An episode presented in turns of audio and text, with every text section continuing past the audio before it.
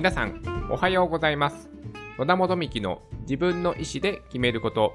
2021年1月19日火曜日の放送です。この番組は、人生の自由を求めるために、まず自分の意思で選択して物事を選ぶことで、豊かで楽しく毎日を過ごすことができるきっかけとなれば、という番組です。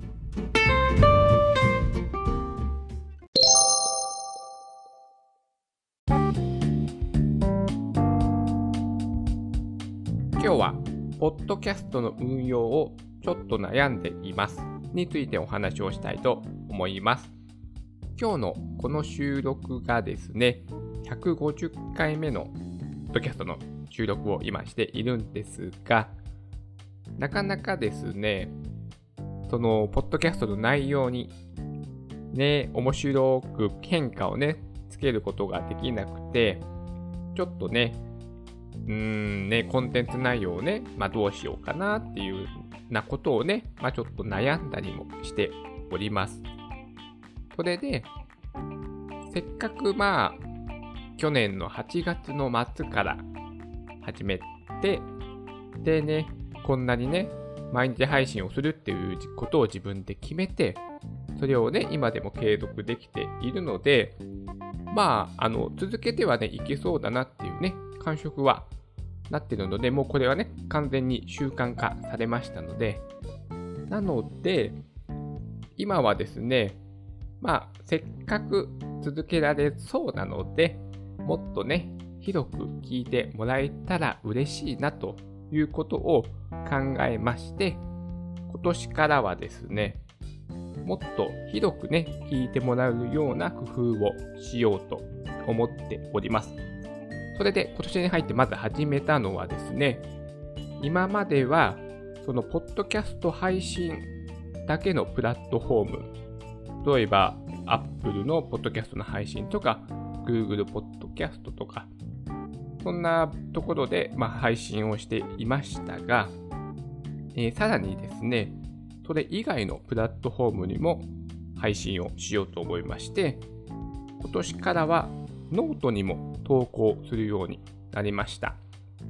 ノートといえばですね、まあそのブログ、もテキストですね、テキスト文字でご覧になる、読んでいる方が多いかなと思うんですけども、ここはですね、音声とか、えっ、と、あと写真とか、あと何だったっけな、なんかね、もうちょっとね、いろいろ配信することがね、できるんですよ。で、その人に音声も配信できるので、そこにですね、音声データを、えーアップロードするようにしました。それで、まあ、本当にごくたまになんですけども、まあ、いいねをもらうような時もね、あるので、まあ、今までよりかは少しだけ、うん、聞いてくれる人が増えたかなという感触はあります。それで、まあ、せっかくですね、まあ、これだけね、えー続いている、私としてはね、すごいね、画期的です。はい。毎日ね、え何か物事を継続して続けられているというのはね、なので、これを、まあ、もったいないなと思いまして、これをせっかくね、音声配信のね、経験が、えーまあね、それなりにできましたので、これをね、仕事でも活かせることができないかなというね、ことを今は考えてまして、まあ、会社に提案してしあしようかなと考えているのは、まあ、社内ラジオ。これをね、やらせてもらえないかなというふうなことをね、思っています。まあ、社員の人がね、その、違う事業所だとね、なかなか触れ合う機会もないですし、まあ、社長なんかもね、そんなしょっちゅう会うわけではありませんから、まあ、会社がどういったね、方針で今進んでいるのかとか、そういったことをね、発信していただくと、まあね、会社としての、まあ、認知度の広めることができて、まあ、コミュニケーションの一環の一つでも活用できるかなというようなことを思っております。それで、そんな中ですね、まあ、何かね、いい配信プラットフォームがないかなと思ってまして、私はあの、えー今まで何度かお話ししていますけども、 Voicy というですね、プラットフォームのメディアをね、えー毎日聞いてます。で、そこはですね、あの、著名人の方がね、多いので、私のようなあんた誰っていう人が申し込んでも絶対ね、落ちると思うんですよね。一応窓口は広くね、募集されているんですよ。配信する側の方もですね。リスナー、リスナーじゃないや。なんだ？パーソナリティを募集はしているんですけども、ね、まあ多分ね、多分ってか絶対私のような、その、まあ聞いてる方がそもそも少ないので、申し込んでも絶対ね、落とされるなと思って、じゃあね、何がいいかな、うん、自分にとってはね、どれが適切なプラットフォームかなっていろいろ調べている中で、スタンド FM に今は行き着きました。スタンド FM が今ね、一番いいなと思っている機能は、この配信する URL、これをですね、限定公開できる機能がついてます。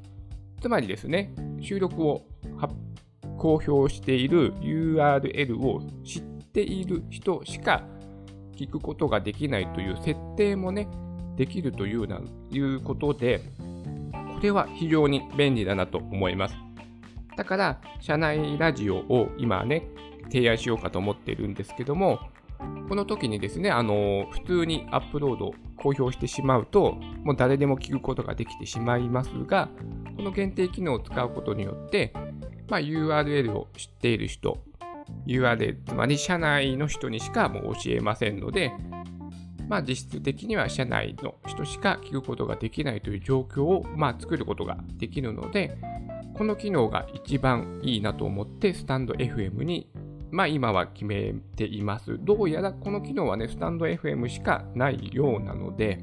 スタンド FM 今ね、調べています。あと、えっとですね、えー、スマートフォンを経由すれば、えー、外部データ、例えばパソコンで収録した、今私はね、いつもパソコンを使って収録をしているんです。このポッドキャストなので、このパソコンで収録したデータもスマートフォン経由でアップロードができるようなので、じゃあ特別私の今の収録スタイルに変化はないので、だからコストがね、全然かからなそうなので、ただね、あの、データを、えー、そのまま活用できるということなのでね、これはとてもいいなと思って、今、スタンド FM でもね、配信をしようかなと思って、はい、おります。こんな感じですね。うん。もう何度かね、今までお話をさせていただきましたが、もう音声配信ってね、ほんとコストがね、全然かからないんですよ。私もこの毎日、ポッドキャストの収録をしておりますが、まあ、おおむね1時間ぐらいかなと思います。かかる時間。あの、すべて、すべてトータルの時間ですね。まず今日、ポッドキャストで、まあ、何を話すかっていう内容を、まあ、簡単な感じで考えて、で、収録をして、まあ、ちょっとね、えー、編集をして、それをアップロードして終わり。ほとんど、まあ、編集は手をつけませんので、